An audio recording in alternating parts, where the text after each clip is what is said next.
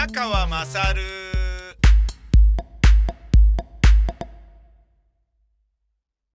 お前の母ちゃん宮川まさるです。あのー宮川まさる MT をはじめ、車に乗っている時に、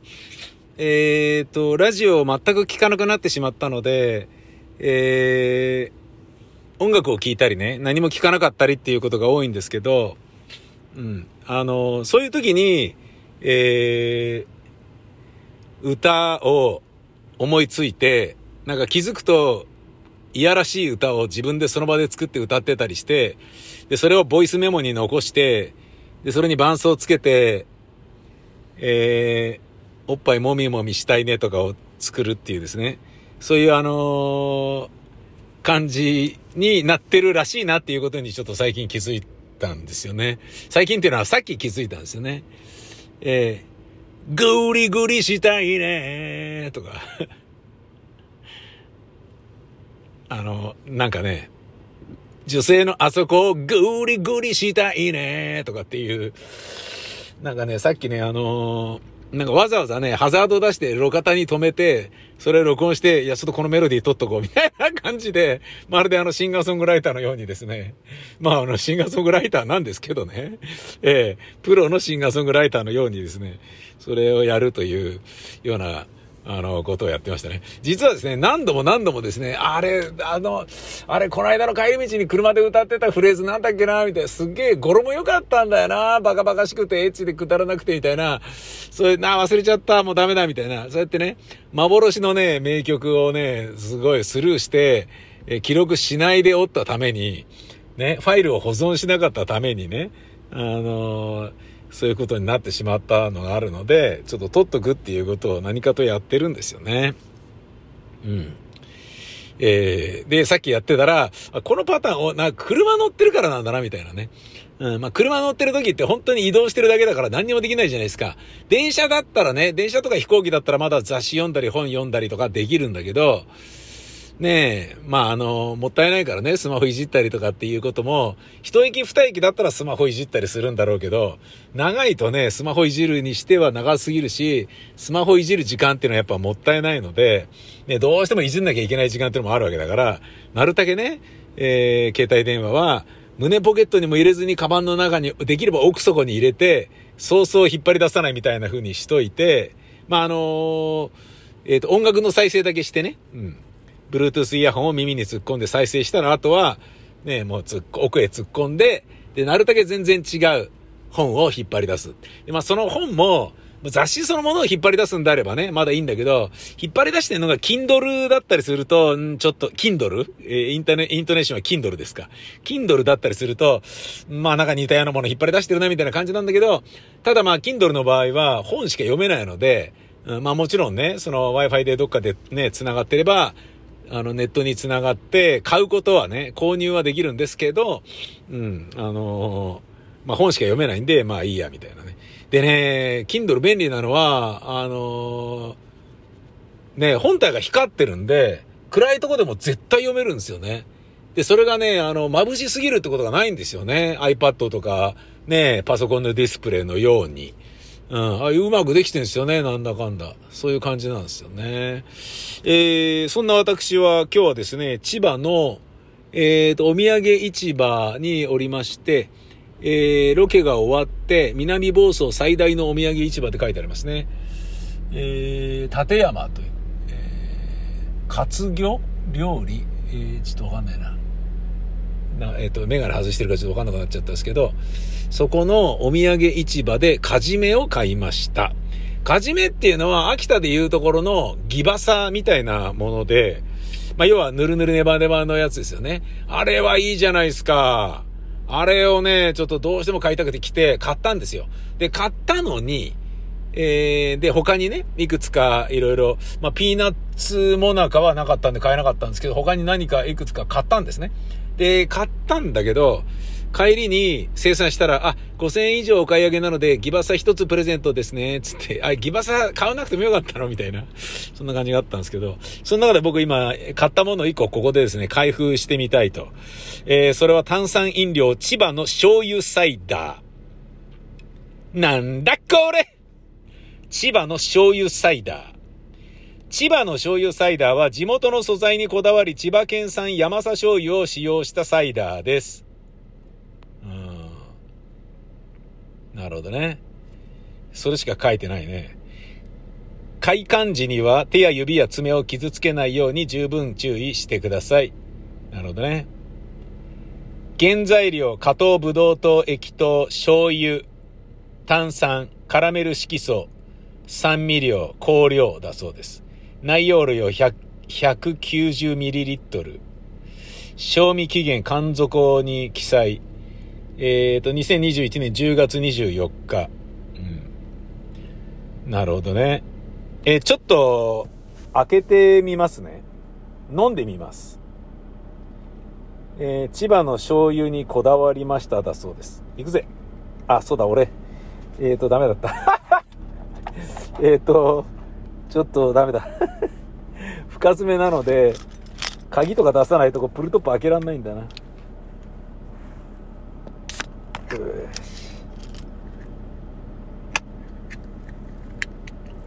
開けた。この音聞くとね、僕が初めてラジオ局で、レギュラー番組を持った時のもぎたてラジオ缶のサウンドステッカーを思い出しますね。飲んでみます。あ、本当だ。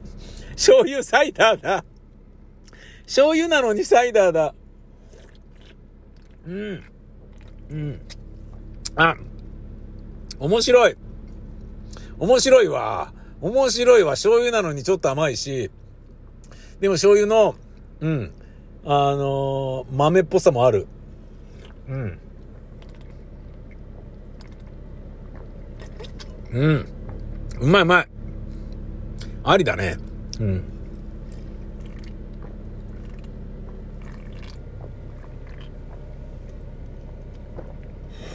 うん。うまいうまい。130円。まあその価値があるかどうかは別にして。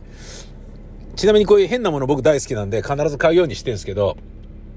経験させてやろうと思ってね、家に娘とかにお土産で買うと、いや、いらないよみたいな感じで、非常にあの食べ物に対して保守的な家族なんですよね。いや、だから普通の買ってきてくれればいいのにみたいにいつも言われるんで、俺。こういうの買うときはいつも自分の分だけ買って、で、もうその場で飲んでね、ゴミだけ家帰って捨てるみたいなパターンが多いですね。あ、これありですね。20年ぐらい前ですけど、えー、女房の実家の秋田で、まあなんか、ドライブみたいなことをね、みんなでしてて、どっか入ったところで、醤油ソフトっていうのがあって、醤油ソフトクリームを食べたことあるんですけど、それもね、うまかったですね。みたらしソフトとは全然また違うんですよ。本当に醤油味のソフトだったんですよね。いやー、なかなかいいぞ、と、えー、そういう、あの、ひとときでした。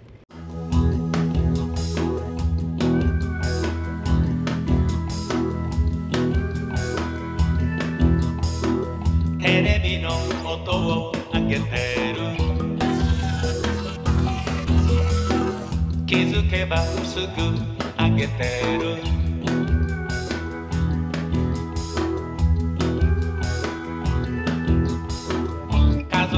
下げてと言われ。聞こえないまま見てる。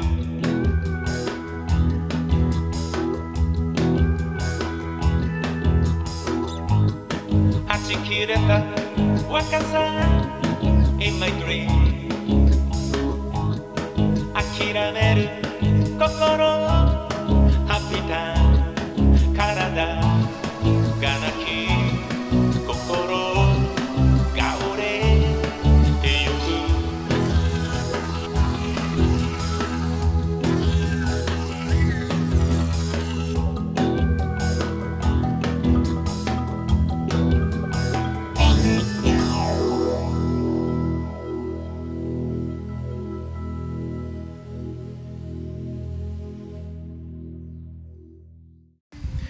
はようございます。朝になりました。お前の母ちゃん宮川勝、宮川勝です。えー、これ世の中は3連休だったんですね。よくわからずに。えー、土日に取材に行くのは車が、えー、つまり道が空いてていいぞと。まあこれコロナ禍あるあるの、え、ちょっとロケのね、あのなんだろうな、コツとして自分が習得したものなんですけど、平日はやっぱりね、あの、混むんですよね。えー、で、まあ、シンプルに、えっ、ー、と、朝ね、えー、ラッシュ、ラッシュというか通勤時間帯というものはどうしても混むし、で、コロナによって車で通勤する人とか自転車で通勤する人もすごい増えたんですよね。で、自分もまあ自転車乗りますけれど、最近ちょっと乗れてないですけど、雨降って、みたいなね。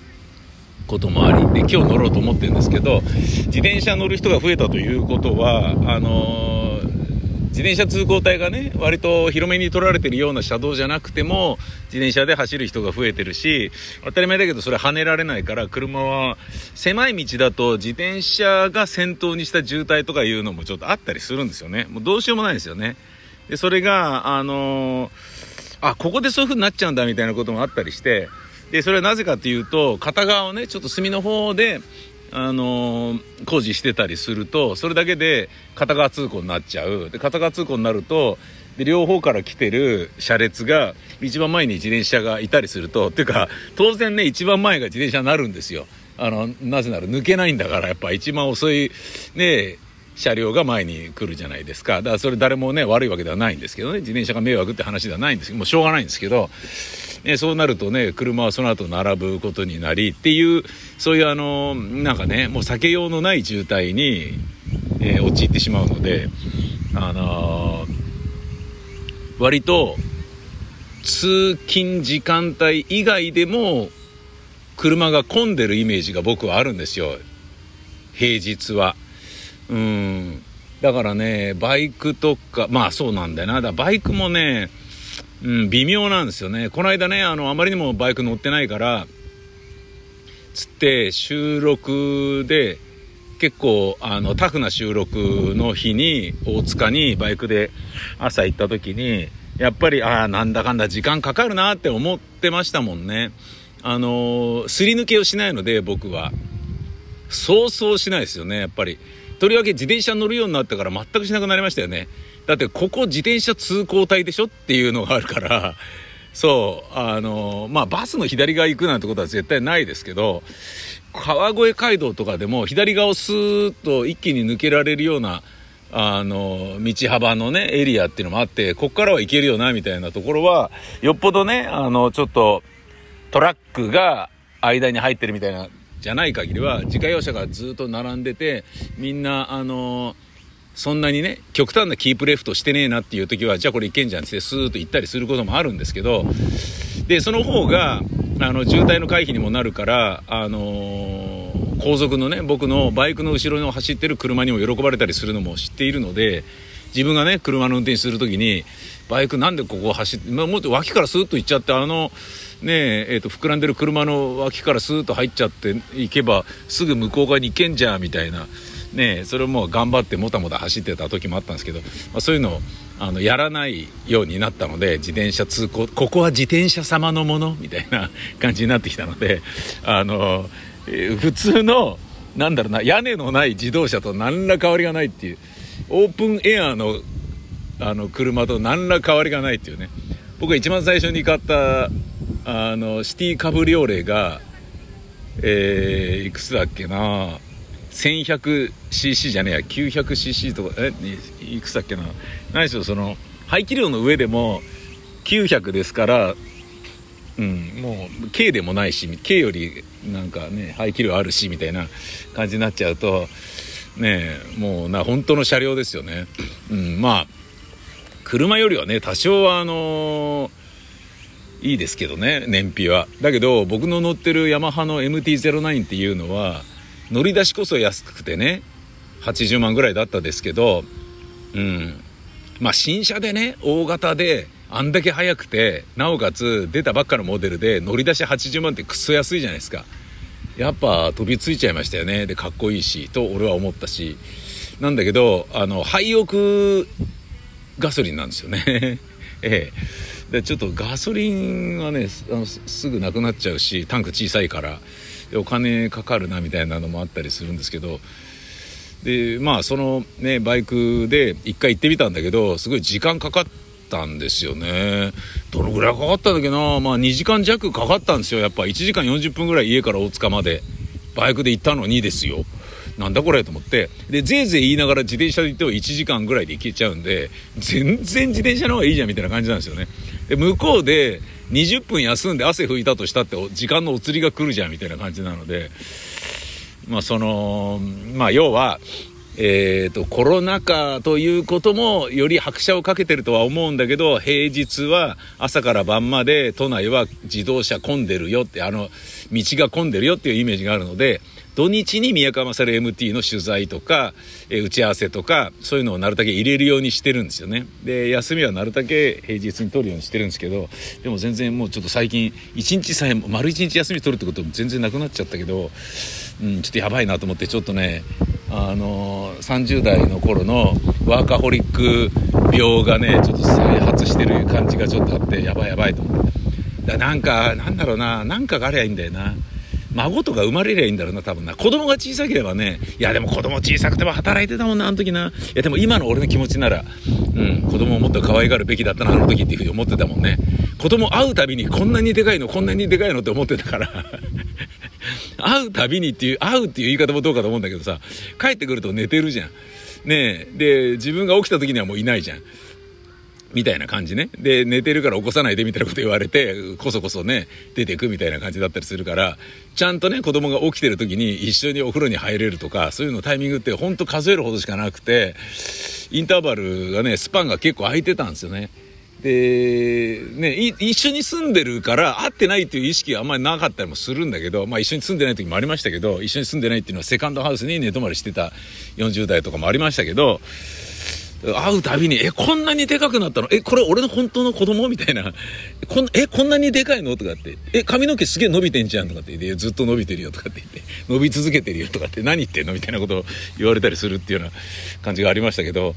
でも今ならね、うん、もうなんか仕事はそんなに大事にすべきじゃないよっていう今の若い人たちに言いたいので、声高にね、伝えたいという気持ちが強いぐらいなので、何にも残らないからね。あの、何にもっていうこともないけど、大したものは残らないですよ。仕事そんなに頑張ったところで、所詮仕事だよっていう話。うん、所詮仕事だよっていうことは、まあ嫌な言い方ですけど、やっぱり利害関係のみで繋がってる人間関係ですから、そこに熱い繋がりは何もないですよね。うん、しょうがないですよ。全然あのー趣味とかプライベートとか本当に好きでやってることとかねそういうものでつながってる人の方がいいような気がするんだよな。そうだからねあの、まあ、仕事でね一緒になった人でがんで死んじゃった人っていうのも何人もいますけどあのまあ、一番ね僕が心に残ってるのは、えーと、二十何年間一緒にね番組を作っていた FM のね東京 FM をキーステーションに JFN の全国30何局ネットで、まあ、いわゆる本当の全国に流れていたサントリーサタデーウェイティングバーアバンティっていう番組の作家をやってたんですけどえー、そう自分でも出演してたんですけどね砦さんっていう役で出演もしてたんですけれどそのディレクターを長きにわたってやっていた堀さんという人がですねあの大腸がんで死んじゃったんですよね。その番組やってる最中に。でそれがすごいショックでね、うん、去年も新潟のね彼のお墓まで僕ダリのねえー、っと展覧会に猪苗代の、えー、方までね福島県に見に泊まりで見に行ったことがあったんですよ。で家族にもねちょっと頼んで本当これプライベートなんだけどもうどうしても見たいんでちょっと一泊泊まりで行かせてくれっつってあいいんじゃないの？みたいな感じで行ってきたのね。車でね。で行った時にあれ？福島まで来たってことはこのままね上越乗って新潟行って堀さんの墓参りできんじゃんと思ってで新潟寄ってってそんで帰ってきたんですよね。でもその人の死というのはものすごいでかかったんですけどそれ以外のラジオ関係者で仕事で一緒になった人でなんで亡くなった人何人もいますけどあの変な話そういう人よりもつい先日えー、がんに完全勝利するクレイと言っていた若くしてがんで他界した Z さんっていう人の死の方が悲しいし寂しいし辛いんですよね。うんまあだからそういうことですよ。仕事のつながり仕事っつうものは頑張ったところで何にも残んねえぞと。本当にもうなんか自分の生活費を稼ぐためだけの手段でしかないから、なんだろうな、劇団員がね、バイトやってるのと全く同じ感じですよね。まあ僕もまあそういう感覚で仕事してたっていうところもちょっと自分の良くないところとしてあったのかもしれないですけどね。この仕事をやってた方が楽に演劇ができるみたいな、そういうことで劇団員にもね、あの、ちょっと申し開きをして続けていたようなところもあった仕事なので、ね、もともとのね、あの、仕事に対する熱意もちょっと違ったのかもわかんないですけどね、姿勢とかね。うん。まあでもね、うん、姿勢もでもそうだな俺は自分で、まあ番組作りとかってなると、ね、自分ではいい加減なると思うけど、もっともっといい加減なんていうレベルじゃない人たちたくさんいるから、まあね、そんなに卑下する必要もないとは思うんだけどね。うん。まあ今俺が何でそう言ったかというと、僕はあの出演者としてラジオに関わる時に自分の名前が出てるからすごい自分の名前が出てるってことはなんだろうな自分の作品として自分のアイデンティティに近いものとして見られるわけじゃないですか。でそれが自分の思い通りにいかなかったり自分が面白くないと思うものをさぞ面白いと思ってるような感じでね、世に放たれるっていうことがもう我慢ならんわけですよ。勘弁ならんわけですよ。自分が面白いと思ってるわけでもねゲストとかが出るなんていうことはもう許せないレベルのあのなんだろうな、まあ、そこまで意固地というか、うん、頑固というか、ね、潔癖症というか、まあ、要はあの扱いづらいやつだったってことだと思うんですけどね。でなんだけどスタッフは番組をいっぱいやってるじゃないですか。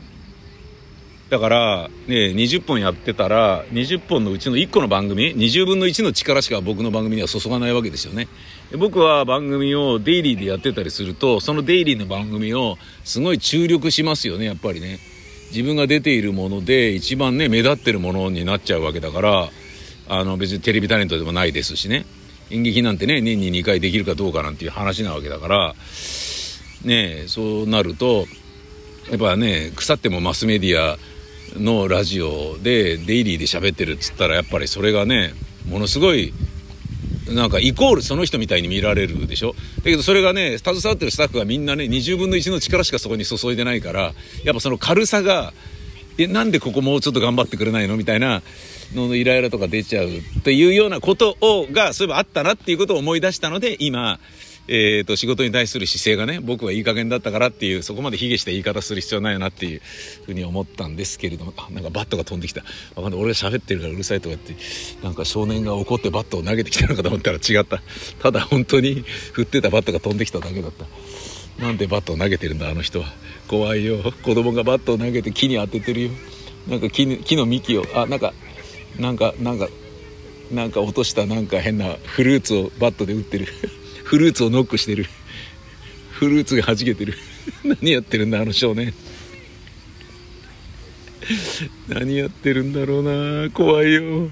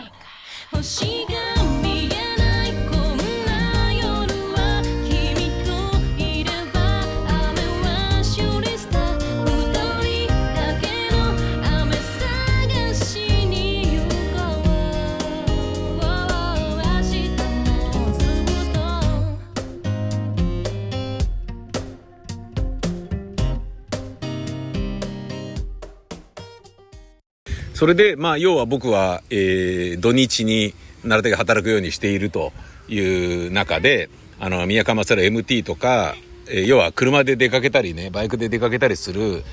えー、外にいる時間が、移動の時間が割と長いものは土日にやるようにしてるんですけれど、まあ、搬入に関してはね、土日には来ないでっていう、なるだけ、あの、機械トラブルあった時に対応できるように社員がいる、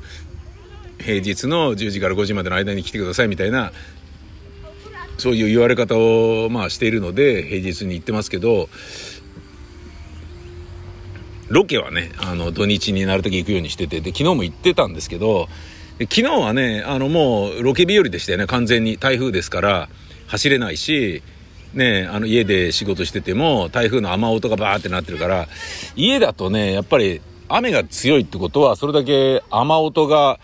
室内に響くでしょ？っていうことは、堅調してても、ヘッドホンつければまあいいんだけど、スピーカーから出してね、ラージモニターっていうのをやるんです。大きめの音を出してモニタリングするんですけど、あのそのノイズがね乗ってるっていうのが分かりづらくなるんですよね。雨雨の音が外で鳴ってるから。これノイズ雨雨音どっちとかってなっちゃうんですよね。だから本当に静かな静かなっていうか、まあ、雨が降ってる時は自宅で編集しづらいんですよね。うん。なんか例えばね雷がガラゴロンってなった時にいや今の雷だけど、まあ、念のため巻き戻してもう一回聞くかとかっていうようなことやってたらすっげえ非効率じゃないですか。どうしようもないですよね。ちなみにそのラジオはねあんまりラジモニター、うん、やってるかな？分かんないけど、うん、まあヘッドホンで検証したり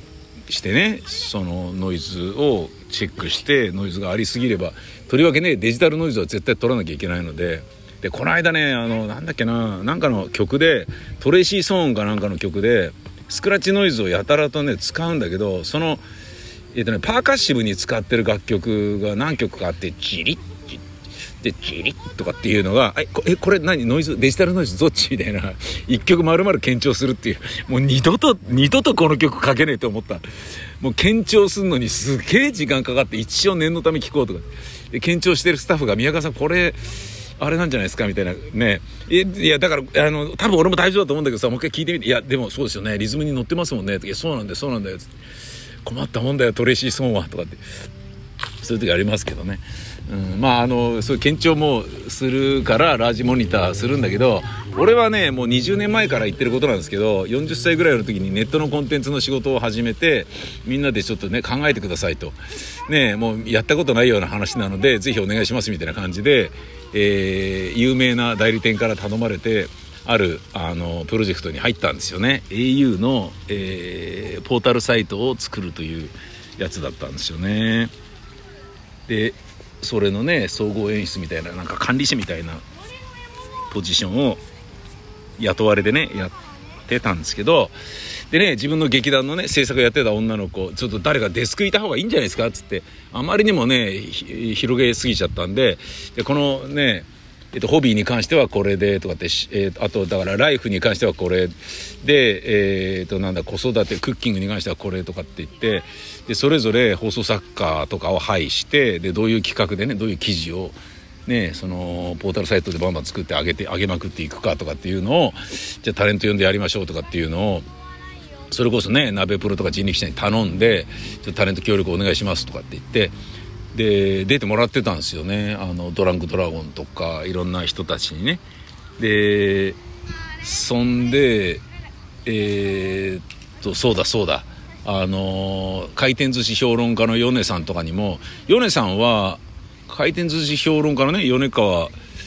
信樹信夫。えー、泉麻人事務所のねあの唯一の使用人として働いてたんですけど泉麻人さんが若手のね面白い人たちを紹介する「冗談画法」っていう番組をね前桜沢絵里香さんと2人でやってた時にそこに僕ら出してもらえて何度かね。でそこでね「いや宮川さん実は俺見たことあるんですよ」っつってあの泉麻人さんが司会だったから泉麻人さんのお付きで来てた米さんがそこでねフジテレビで話しかけてくれてでそこから仲良くなって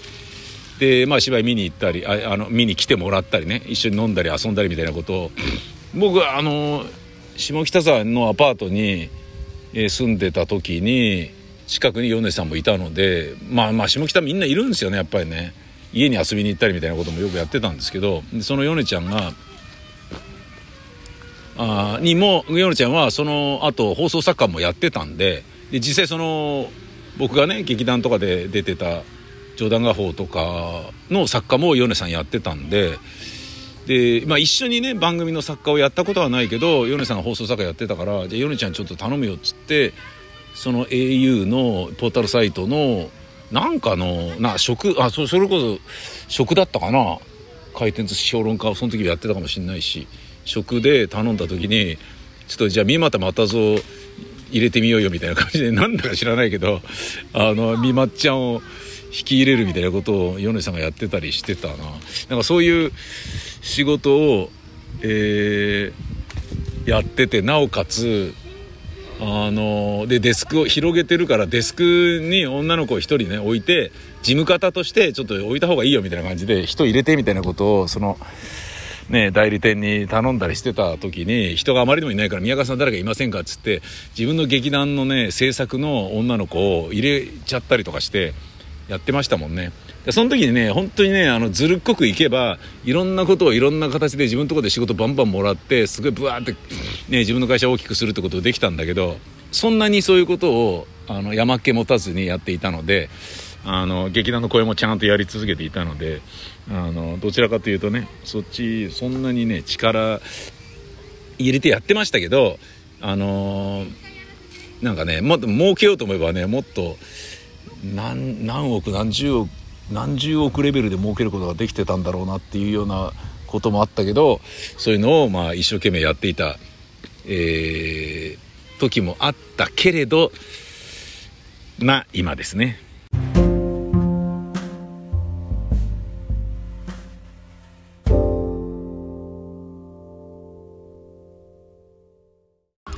確かにでもその au の仕事を一緒にやってた人たちの中の一人とはがっつりつながってるな。でも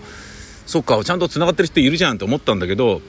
あのー、でもそれもよく考えてみたら若い頃に一回一緒に芝居やってた人なんですよね。そりゃ繋がるわと思って。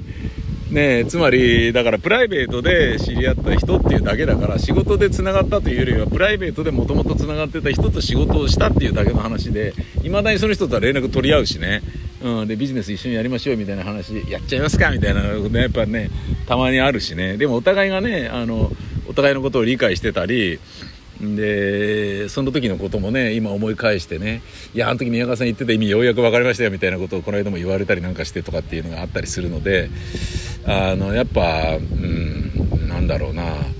仕事でつながった人はやっぱりなんだろうな自分がやっぱ外部だからかな組織に入ってないからかもしれないなそんなに熱いつながりを感じたことがないんですよね。とりわけねその出演者としての自分とかっていうのはことねラジオの番組の出演者っていうことにおいての僕で言うとやっぱりねその出演者自分の手駒としてねでこのねなんか社内でこいつ評価されてるからこいつを利用して自分は出世しようっていう出世の道具にやっぱりねカウントされて取り合いになったりとかで取り合いになってるとモテモテのような感じになるんだけど実はそんなことはなくてただ利用しようとしてるだけみたいなね。でできることなら自分のリスペクトできるやつを担ぎ上げたいからあのまあこいつならいいかみたいなそうそういうレベルのものはあるけどそうじゃないでもそうじゃなくてもね本当に軽蔑してるような人をねあの軽蔑してるっつったらあれだけどそんなに好きじゃないような人でもこいつを担ぎ上げなさいって言われたから頑張って担ぎ上げますみたいなでそれを利用して出世しようと思いますみたいな人たちもいっぱいいるような世界だからな。うんなんかねいたいた。いたいたっていうか例えばなんなんだろうなえー、っと女のね DJ さんで、えー、っと FM 局を辞めてフリーになった DJ なんだけどその人をねのなんかこう番組をねやらされることになった人たちなんだけど、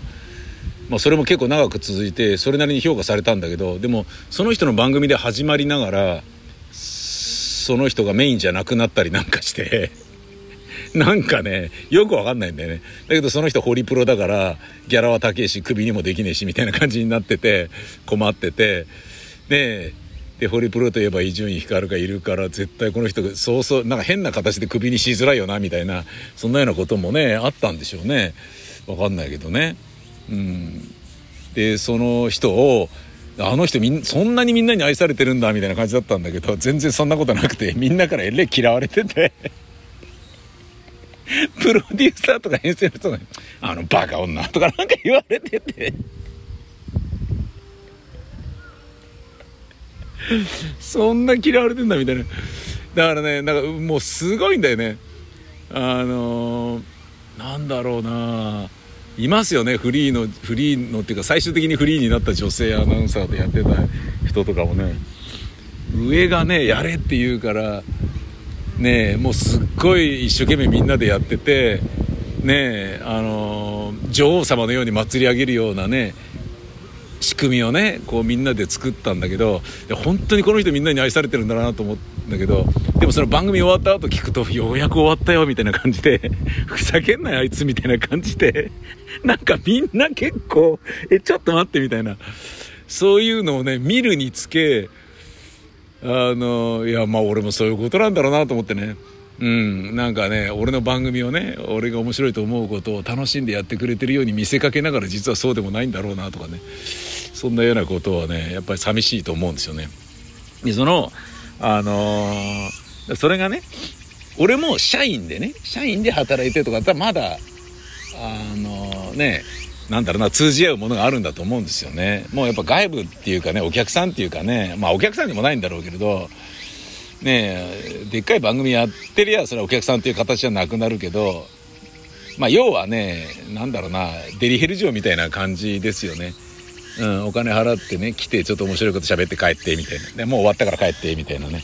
そういうようなことだと思うんですよね。で自分もそれをねわきまえてねあの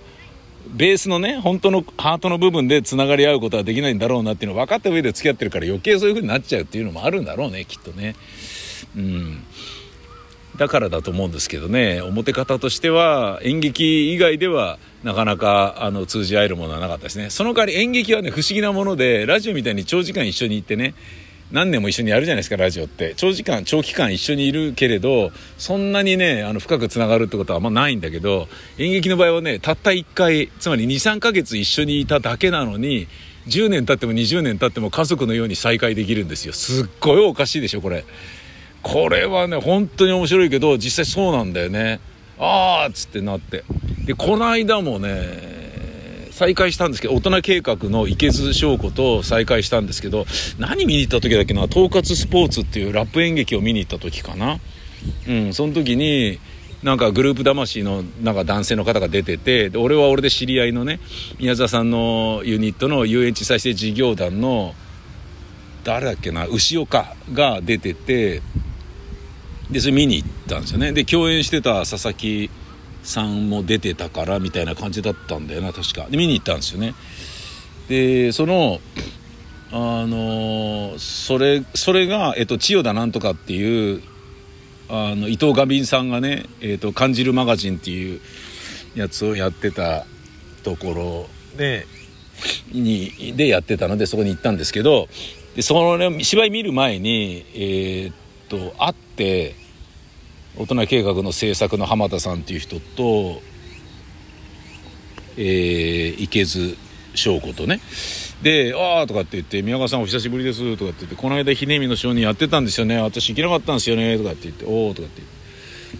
言って「やってましたやってました」とかって20年ぶりにまたややっちゃったんですよねとかって言って「宮沢さんお元気で」とかって「はいはい」とかって言っていう話をしてたんだけどところでさつって、えーと、俺池津と芝居やったけどさ何やったんだっけ？っつったらえっ、ー、と私も忘れちゃったとかって 覚えてないとかって言って。まあそれはね俺なんかよりも格段にねあのなんか桁がね1個違うだろうっていうぐらいの数やってるだろうから池津翔子さんはね芝居をね。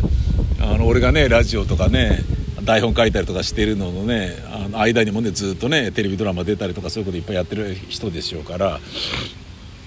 だからねそれは覚えてないだろうなっていうのもあるけど俺が覚えてないのもショックだったけど何だったんだろうなっつって。でその時その遊園地再生事業団の若手のね人もいたのでじゃあ飲みに行こうよみたいな感じだったんだけどその後に「ねえねえ俺行けずと,、えーと、宮沢さんの芝居で一緒になってることは間違いないんだけどさ」つって「なんで一緒だったか知らない?」とかって「君ら見て見てた見て見てないの?」とかって「いやえー、なんだろう?」とかって言って「分かんない」とかになっててすごい気になっちゃってその日の飲み会がもうなんかねなんだろうなみたいな感じになってたんだよねなんだけど後で調べてみたら、えーとね、分か分かったんだよなえっ、ー、とねなんだっけなもうどうしても気になっちゃったから宮沢さんの芝居ってねすごい俺の中では全部大事なものなのでで宮沢さん宮沢明夫さんっていう人自体が僕の中では大リスペクトで、まあ、あの唯一尊敬している演出家でありクリエイターなので本当に宮沢さんの、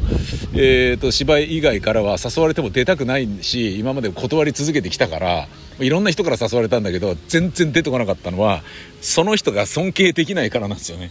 えあのまして軽蔑するようなタイプの人から誘われちゃった時なんかねもう断るの大変だったんだけどでも名がある人だったりするとね。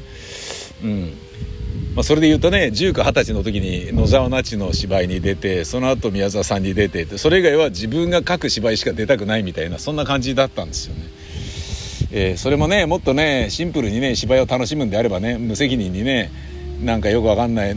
ねあの、劇団のね公演とかもねバンバン出たりとかねしてれば人脈も広がったりねあの女優にちょっかい出したりとかね楽しい人生だったのかもしれないんだけどそんな全然なかったですよね。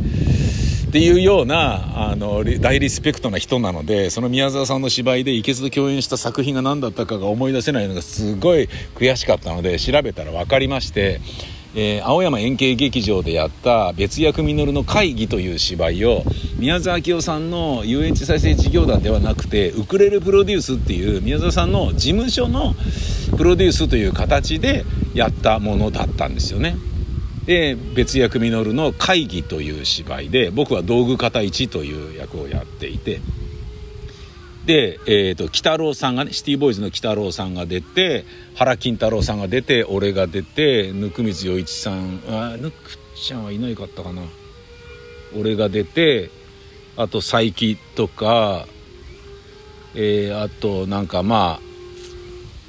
今でもまあもう中堅以上のベテランの劇団になってる小劇場の人気俳優がま何人かいて僕本とかも行っいたかな。いたな。うん。でそ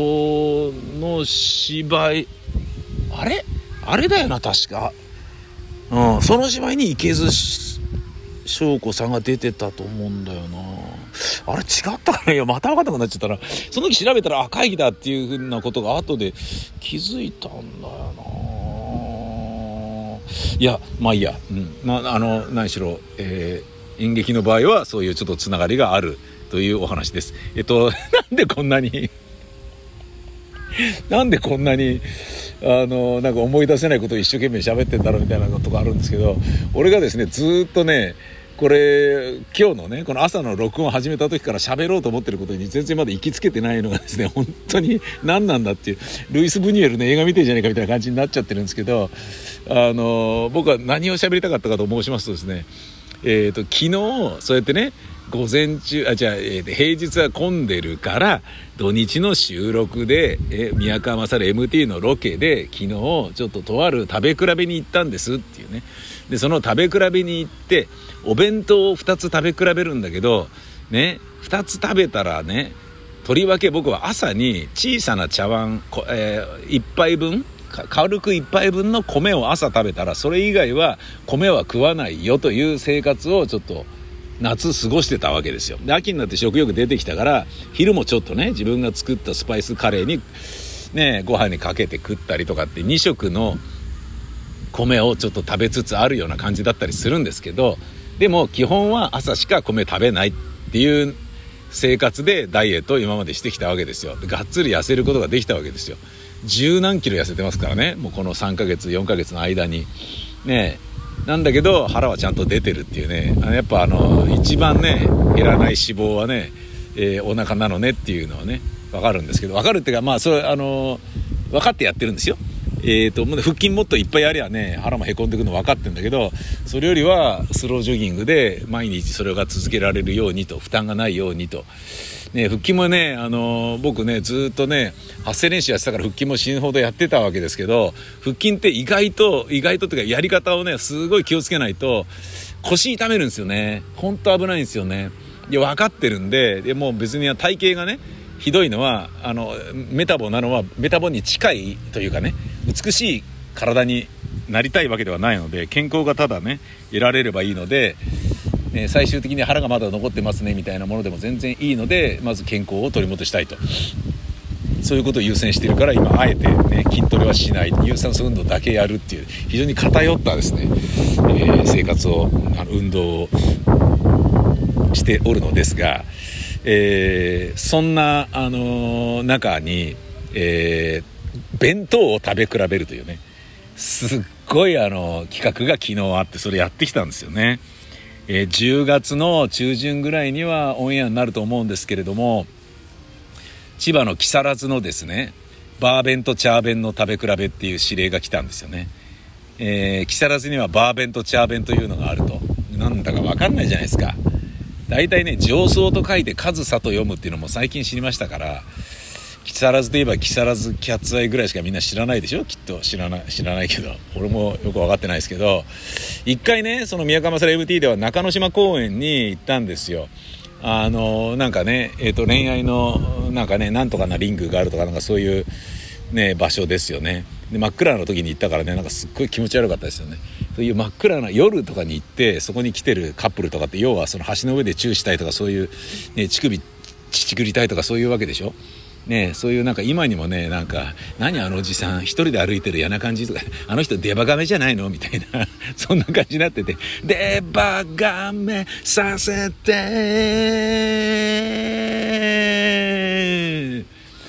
君の愛の営みででつってで。河合のデバガメさせてはですねえー、あのカルちゃん曰くですねあの山下達郎 オマージュとか言ってたな。君は天然色をよりテンポダウンしてオマージュとか言ってひどい達郎ファン怒るだろうと思って俺今まで言ってなかったですけどカルちゃんはそう言ってましたね。えー、ででーつってでーとかってちょっと達郎っぽくいきましょうよとかって。何言ってんだこの人と思って。めっちゃ面白かった。めっちゃ笑ってた覚えあるんですけどね。そのデバガメなんじゃないかとえー、勘違いされながら行ったねあんまりいい思い出がなかった場所なんですよね。じゃあ、うまいの何っつったら、やっぱ寿司でしょみたいな感じで、回転寿司だけどすっげえうまかった。そのね、回転寿司寄って帰ってきたっていうだけなんですけど、その回転寿司も昨日もね、前通りましたけど、うん、あのー、実はその回転寿司とかではなく、木更津には他にもまだね、グルメとしておなじみの B 級のねグルメでおなじみなものがあるよと。そういう指令だったんですよ。それが、えー、チャーシュー弁当とバーベキュー弁当。でチャーシュー弁当は豊島屋という弁当屋のチェーン店が千葉県に全域にあってその中でも、えー、木更津ではとりわけ有名でバカ売れしていると。ご飯の上にチャーシューが56枚であチャーシューうんそう。えっ、ー、と煮豚がねあの、だからチャーシューっていうのは煮豚か。えー、甘辛のタレに浸されたチャーシューがでんでんでんって乗ってる、ね、脇に、えー、ピンク色のねあのお弁当でおなじみなあの大根のね、えー、あれがあのおしんこが乗ってるっていうだけの非常にシンプルなものなんだけどそれが720円税込みで売られていると。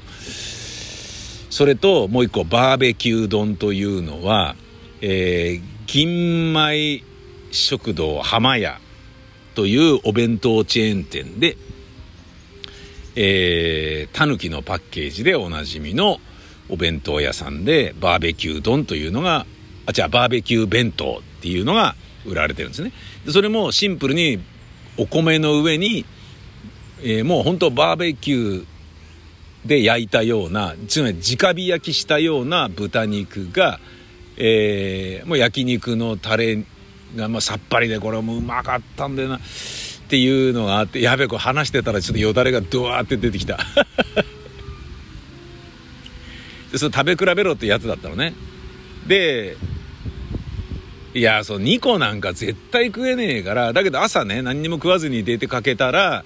あの、ハンガーノックしちゃうだろうから、まあ、運、運転するだけだけど、ね、具合悪くなっちゃってね、それで風邪ひいたりとかいうのも嫌だから、朝ちょこっとだけ食べて、ポトフをちょこっとだけ食べて出かけるみたいな感じで行くつもりではあるけれど、昼にね、それ2食絶対食えないから、半分ずつ食って、それ持って帰ってくるから、食べてくんないみたいなことを女房に頼んだら、あ、いいよみたいな感じだったから、持って帰るつもりでいたんだけど、最初にまずね、豊島屋の、えー、チャーシュー弁当食ったらめちゃめちゃうまくて一気食いしちゃったのね。止まんなくて一気食いしちゃってうめえと思って本当にうまくて。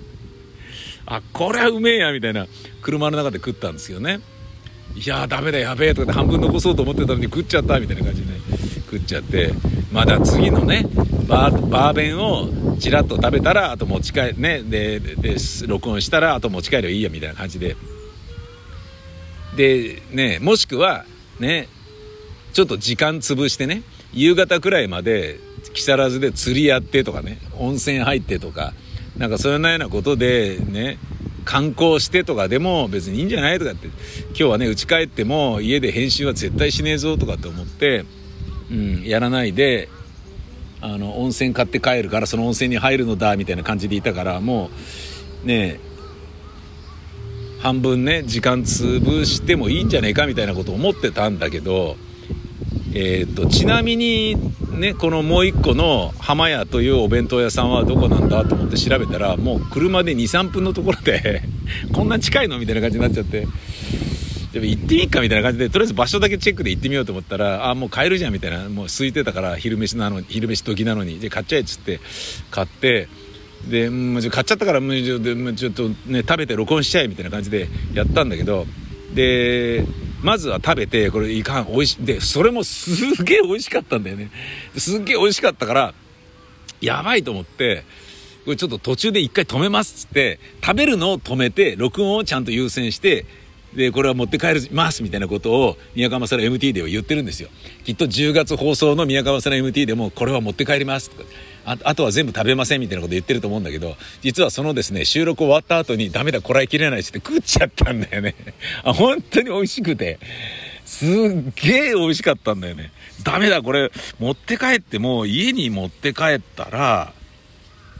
ね、女房食うけど、その時もう冷えてて、あ、もう今、食べちゃうかとかって言って食っちゃったんだよね。なぜなら、もうここで途中でやめようって言った時点ですでに3分の1ぐらい食っちゃってたのよ。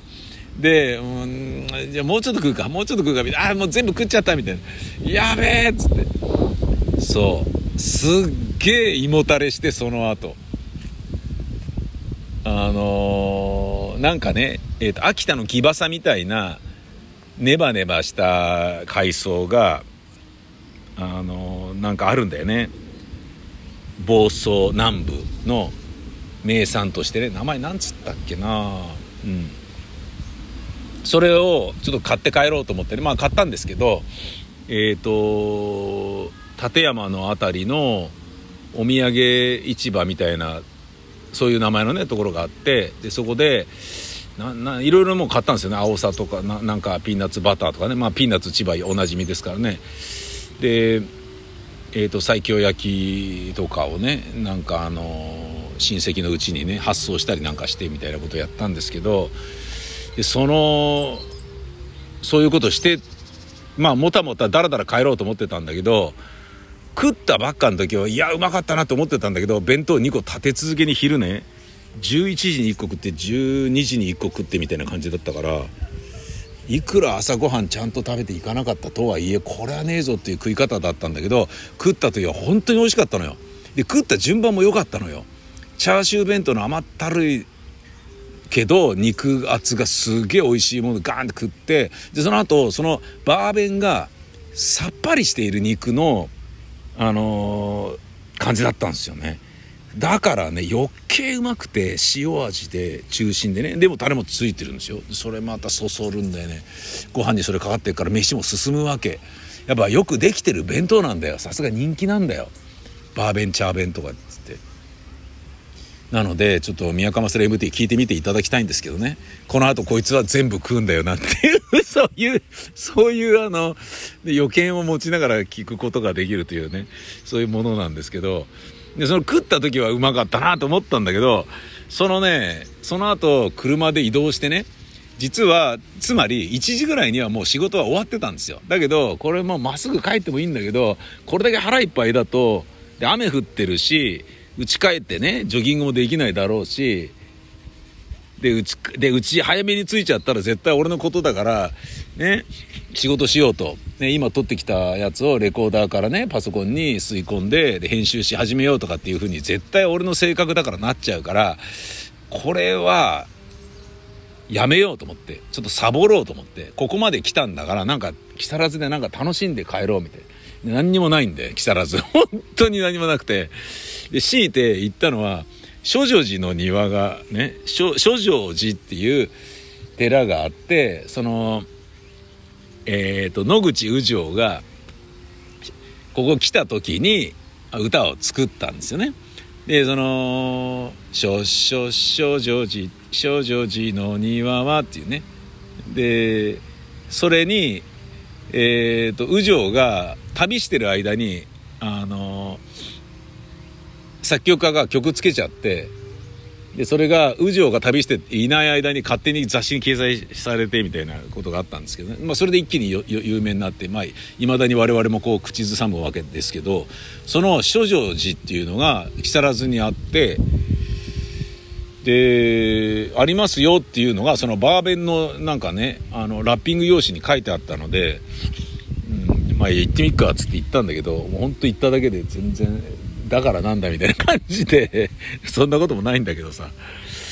でこれでこのまま帰るの嫌だなと思ってね、うん、前にね中之島公園の木更津に来た時は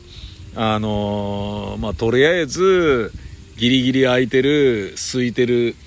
あのー、回転寿司屋さんでおいしおいしい寿司を食べて帰ることができたからよかったけど今日は明るいからもうちょっと楽しもうぜ木更津をみたいな感じだったんだけど木更津本当に何もなくて諦めてもうダメだっつってじゃあどうする？なん別のとこ行ってみようかなとか。ねでもう一回ねあのちょっとなんだろうな松本清の初代1号店の近くに、えーと、サイゼリアの1号店もあるから市川の辺りで1号店巡りをしなさいみたいな。危ない危ない。蜂が今蜂がちょっと顔面に怖かったです。それでもそれも寄って仕事していこうかなと思ったんでいやそれも嫌だなと思って。ねえあの、雨の中歩くのも嫌じゃないですか。大雨ですから昨日台風で。だからそれも嫌だなと思ってあそれだっつって温泉スタンドで温泉をゲットだっつって調べたら行ったことない温泉スタンドが千葉にあってそれが南房総温泉スタンドっていうところで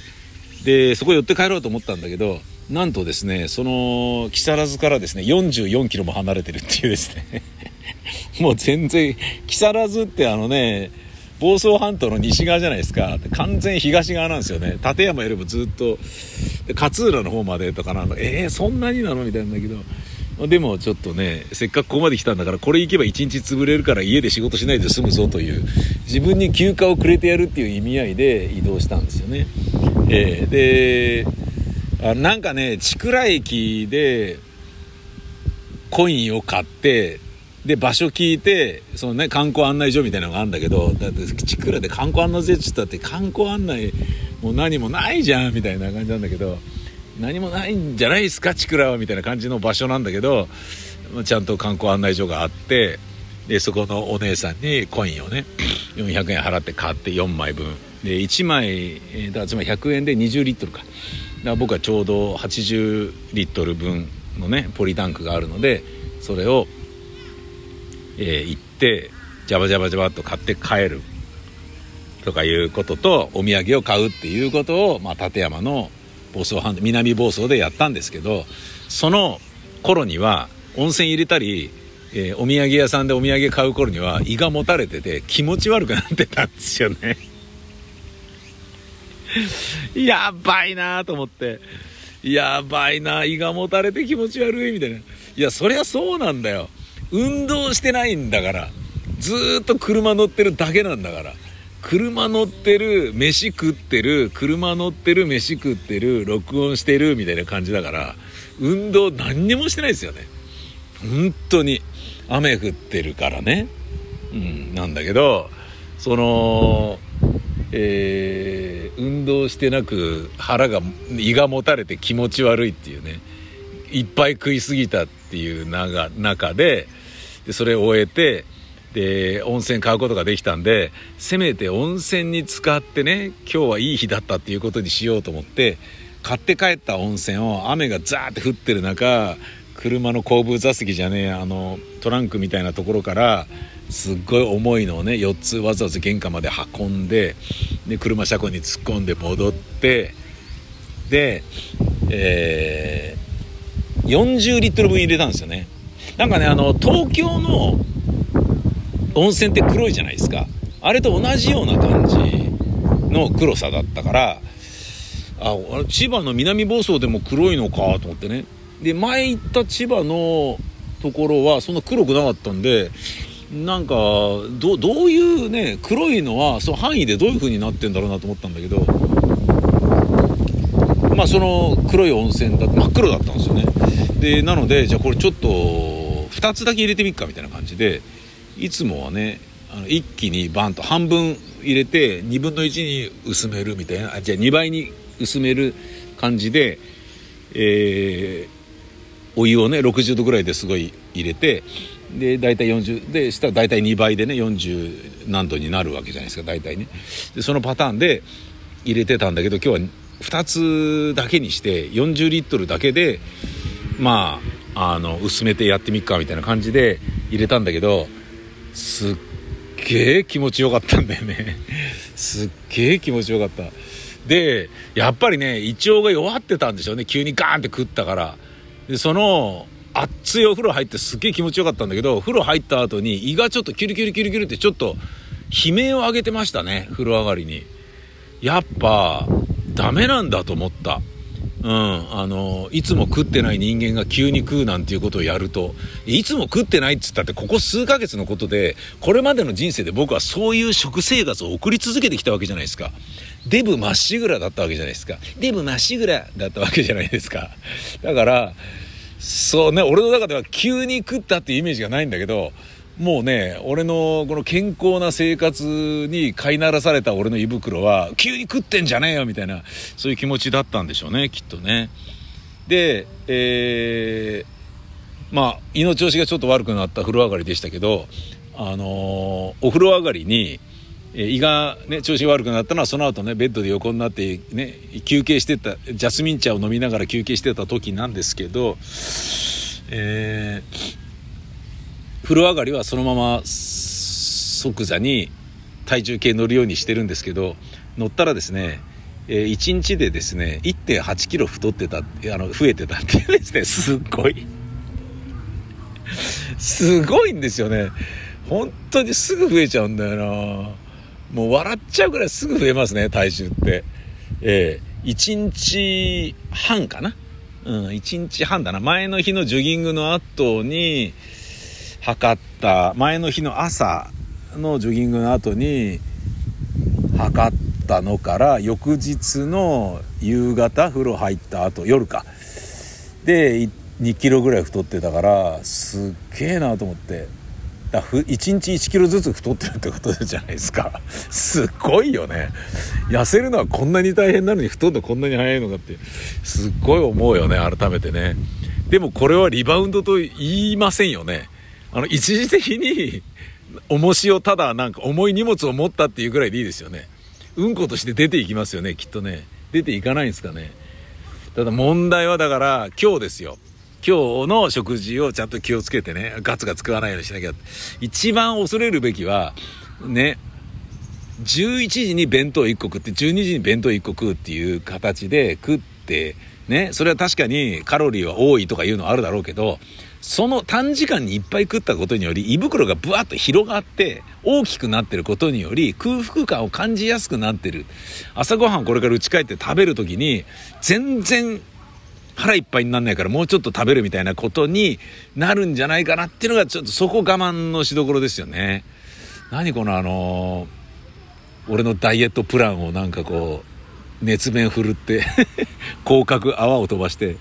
聞いてる人はね、この俺の飛沫はかからないからとはいえ、広角泡を飛ばしてね、熱弁振るってる、このおじさんキモいんだけど。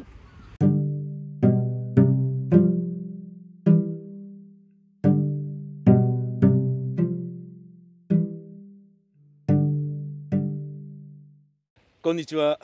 小袋です。せーの女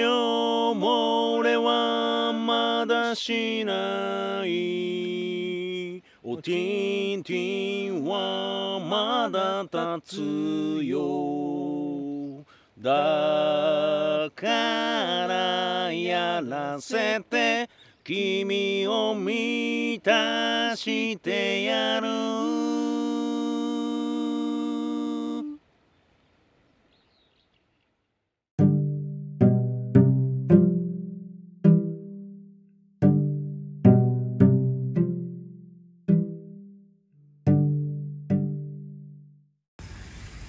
このジョギングをする時にいつも音楽を聴いているんですけれどでその音楽を聴くのは Apple Watch 経由で Bluetooth イヤホンで耳につけてそれを聞いてるんですね。で本来はあのー、まあ自転車じゃなければ別にねおまわりさんに止められて怒られることはないだろうけれど耳に突っ込んでるのを聞きながら歩くっていうのはいいことではないですよね、うん、なのでものすごい小さくして聞きながら公園まで来てで公園に来たらボリューム上げるっていうことをやってるんですけどね。でこれもちょっとこんなに毎日ね俺ちゃんと走るんであれば骨伝導のイヤホンを買おうかなと今ちょっと思ってるんですよね真剣に。うん、ちょっと高いんですけどね骨伝導のやつっていうのは耳の中に突っ込まないんですよ。で突っ込まないってことはそれをつけたまま音楽を聴いて、えー、自転車に乗ることができるんですよね。で自転車にあの耳に突っ込むタイプのやつで自転車乗っち、ま、危ないじゃないですか。ものすごい危ないでしょ。だけど空いてるから音楽聴くことが骨伝導でなおかつできてでなおかつ外音もちゃんと入ってくるっていうやつなんですよね。あ当たり前ですよね。耳塞いでないんだから。うん、だから両方を聞くことができる非常にあの優れもののものが骨伝導のイヤホンであるのででそれを Bluetooth でちょっと僕買おうかなと思っってるところではあるんですけどいいやつがねすごい高いんですよね。ワイズロードっていう自転車屋さんでね見たんですけどね。でもなあれがいいよなって。もうねいずれこれ買うんだろうなっていうのをそれパッと見た時に思ったんだけどでも今は我慢だって その時思ったのがね2ヶ月ぐらい前ですからもうダメだそろそろ買っちゃうよみたいな感じになってるんですけどね。うん、その音楽聴きながら走るんですけどそので Bluetooth でつながってるのは Apple Watch なんですね。で、Apple Watch そのものは、えっ、ー、と、これまた Bluetooth で、えー、iPhone とつながってるんですよね。iPhone 持ってるんであれば Apple Watch の一択だと思うんですけど、あの、こういう、なんだ、まあ、スマートウォッチってやつはね、一択ってこともないけど、便利だよっていう話なんだけど、で、その、Apple Watch と Bluetooth イヤホンをつなぐこともできるじゃないですか。で、それ、今つけてるやつが前はね両方につながってたんででどっちとつながるか分かんないみたいな感じになっちゃうとでアップルウォッチとつなげないとアップルウォッチでナイキランクラブっていうアプリがあれしてるから耳に1キロ到達ですとか2キロ到達ですとかで平均ペースなんとかとかっていうのが耳から来るので耳で教えてくれるのであのアップルウォッチでアップルウォッチからあのアプルウォッチと耳 Bluetooth イヤホンをつなげないといい意味がないんですよね。えー、だななんつうんだろうな前はねあのー、まあアップルウォッチでナイキランクラブ立ち上げてるでしょ？で GPS ついてますんでアプルウォッチっていうものはねどんなものでも。で、えー、音楽はアップ、うん、iPhone につなげて、えー、聞いてたんだけどで音楽 iPhone で聞いてるからアップルウォッチで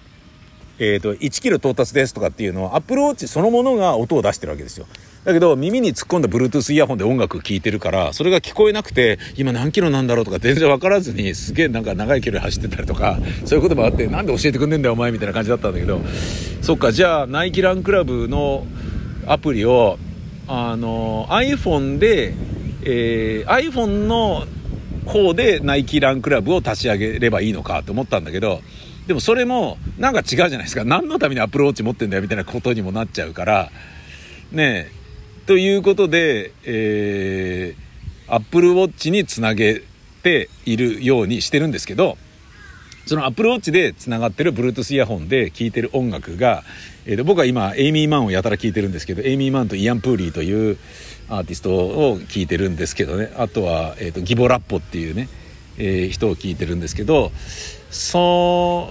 れがですね、えーと、アップルウォッチに、えー、まず iTunes が PC の中に入ってて、えー、PC の iTunes に、えー、いろんな楽曲が入ってますよね。で僕ラジオディレクターですから楽曲死ぬほど入ってますよね。でその中から Apple iPhone にえー、と同期するのはもうごく一部の買ったばっかの CD ぐらいしか入ってないわけですよ。でその買ったばっかの CD の Apple を iPhone に入ってる買ったばっかの CD を、えー、同期して iPhone に入れてるその iPhone に入ってるものの中からさらに少ない情報の音楽データを Apple Watch にダウンロードするっていう形で Apple Watch に入れることができるんですよね。でその入れたやつを聞くんですけどでその入れてるのがだから今言った、えーと、今だったらイアン・プーリーとギボラッポとエイミー・マンぐらいしか聞けてないねとかあとはモーリス・ボン・オズワルとかとかぐらいしか入ってない。あと坂本慎太郎も入ってたかな。あ違う入ってなかったんだあれは。えっとなのであんまりまあバリエーションはないんですよね。で、毎日走ってる割には、聴く音楽がまたこれかみたいな感じになってきちゃったんで、そろそろちょっとね、PC につなげてね、えー、iPhone に入れる音楽をまた入れ替えて、iPhone に入ってる音楽の中からまたアプローチに入る音楽を入れ替えてみたいなことをやんなきゃいけないんですけど、それができてないので、最近ちょっとバタバタしてて。で、あ、じゃあな、これなら聞けるかなと思って、最近俺が聞いてるのが、えっ、ー、と、ナイキランクラブのポッドキャストなんですよね。で、ナイキランクラブのポッドキャストは、やっぱ本当に、あの、走ってる時に聞くとすごいいいんですよね。えー、まあ走りたくなるっていうような感じになってて、ネガティブな気持ちで今日も走りたくねえなみたいに思って走ってると、本当にいい、あのものででその中でね俺はねなるほどなと思ったんですけどね。あの要はランニングコーチ J リーガーとかにランニングの仕方を教えてる人とかが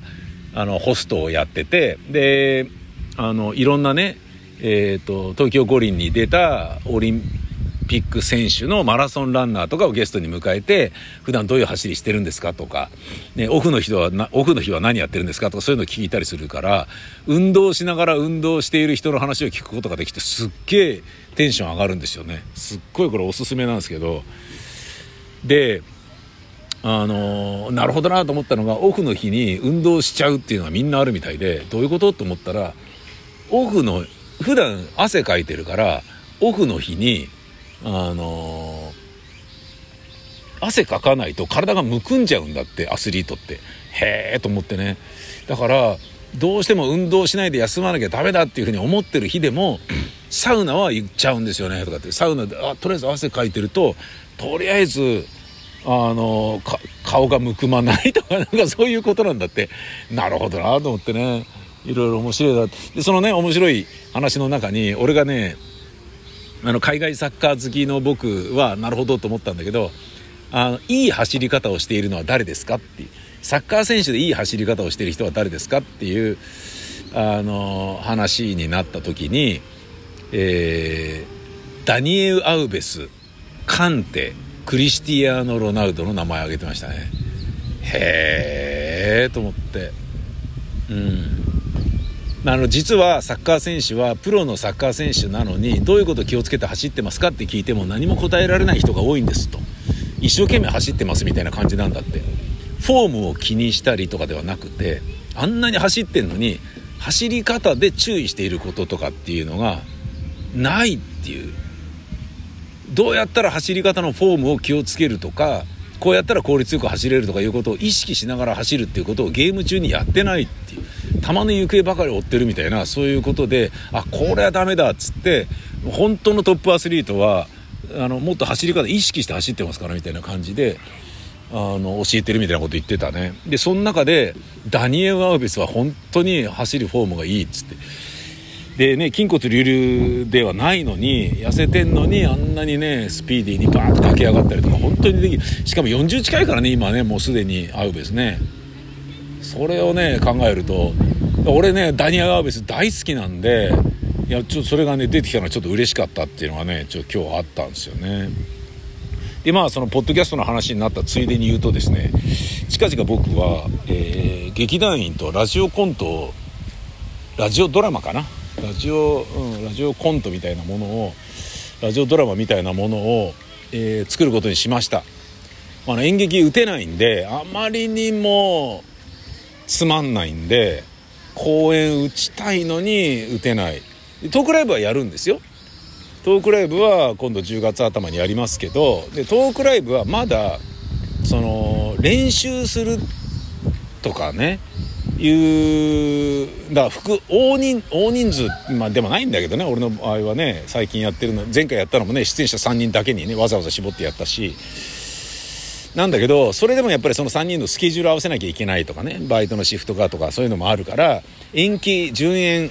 とかしづらいんですよね。でもせっかく作ったものを中心するのは忍びないしでもそういうのねこの世の中でいっぱいあるじゃないですか今。芝居やってる人間からしてみたら地獄だよね本当に一回作ったものどこにも誰にも発表しないで捨てるわけだから本当に地獄だと思うのよ俺は絶対やりたい派なのねやれるようなものを演目で考えればいいんだろみたいなクリエイターっていうのはそういうもんなんだよみたいな感じでいるんですけれどそれでもやっぱりやりづらいので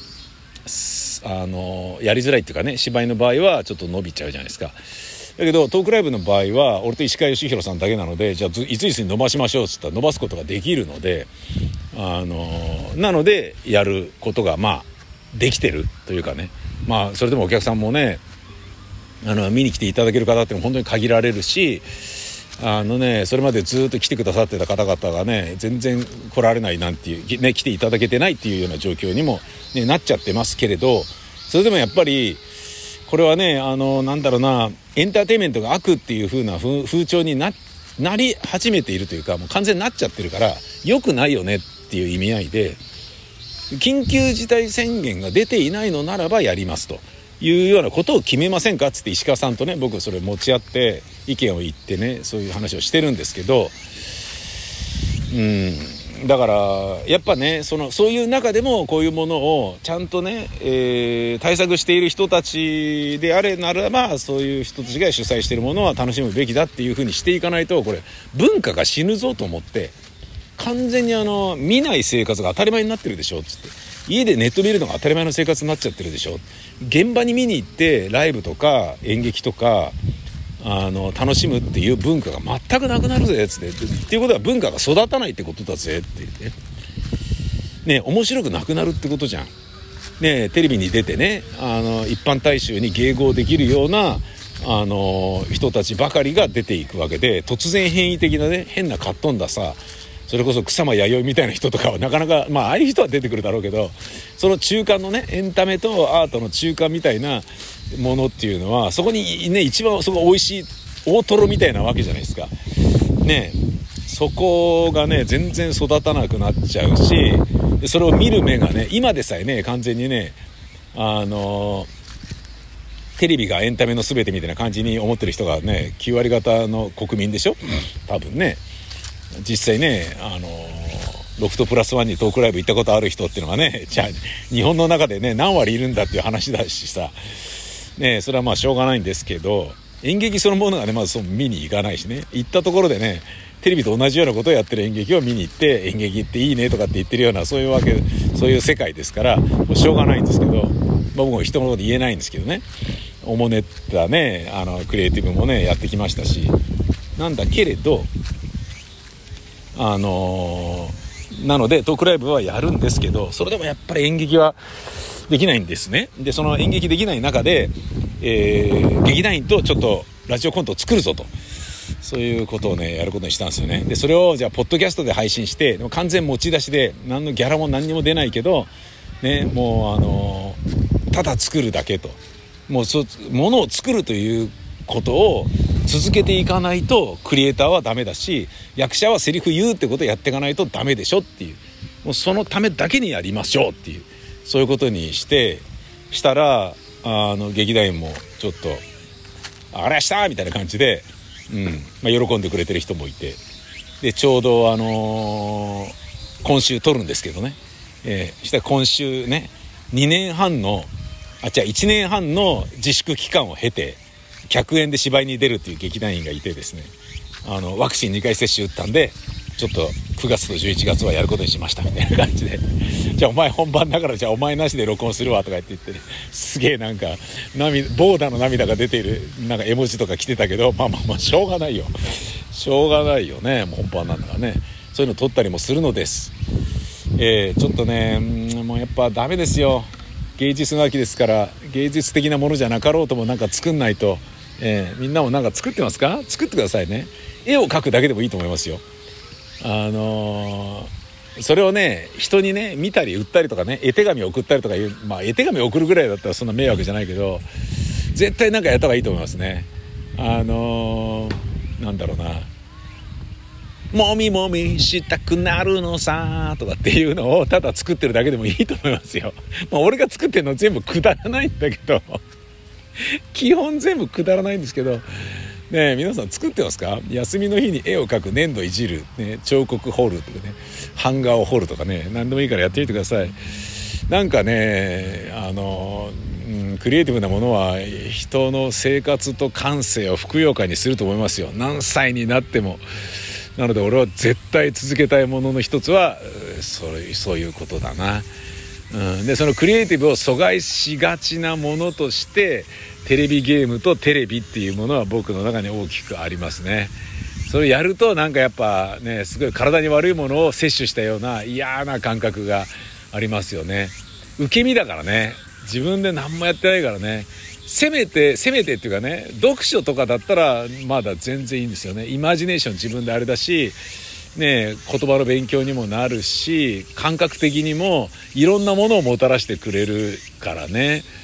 だけどやっぱねテレビと映画とテレビゲームはねやっぱ怖いね。うん、先日もねあんまなんかちょっと寝つけなかったからアマゾンプライムで映画見たんですけど本当に面白くなくて俺が好きそうな映画なんだけどほんなんでこんなに面白くないのっていうぐらいつまんなくて独りよがりでなんかねその感情移入もさせてない登場人物をバンバン殺すんだけどでね感情移入させてないから全然その死んでることがすごい悲しいのにかあのじゃ悲しくならないんだよね見てる側が。見てる側が全然悲しくなってないのに「大丈夫か?」かなんか言って言って「いやそれはあなた方はねそれはねあるかもしれないけど」みたいな登場人物がそのね殉職した人の傷んだりなんかしてね。でそれはね最後まで俺は見ちゃったのはねあの大好きな女格闘家のねバーリトゥードの選手だったロンダ・ラウジーが出ている映画だったんですよ、えー、もうあの言わないですけどね。本当にダメだったなその映画は。ちょっとねまあえー、あの名前を出すとね俺の絶対やってはいけない緊急を犯すことになるのでタイトル名は言わないですけどそう。そういうものも映画の中にはあるけれど自分で作るということはみんなやった方がいいよ、うん、例えば塚越編の芝居にはねネトラレ宗介という芝居があってねその中にもクリエイターがいたんだ。そのクリエイターはね女郎の漫画でアートを作るっていうことをやっていたんだよ。そう。えー、なんかね漫画をね刈り込むんだけどその刈り込む漫画の形でねこういう文様を作ると。それによって男を楽しませるみたいな。とね、まあ、それは全部架空ですよもちろん、えー、塚さんが作ったもんだと思うんですけどね。そういう形でもいいですからやってみてください、えー、クリエイトクリエイティブなものは世の中を助く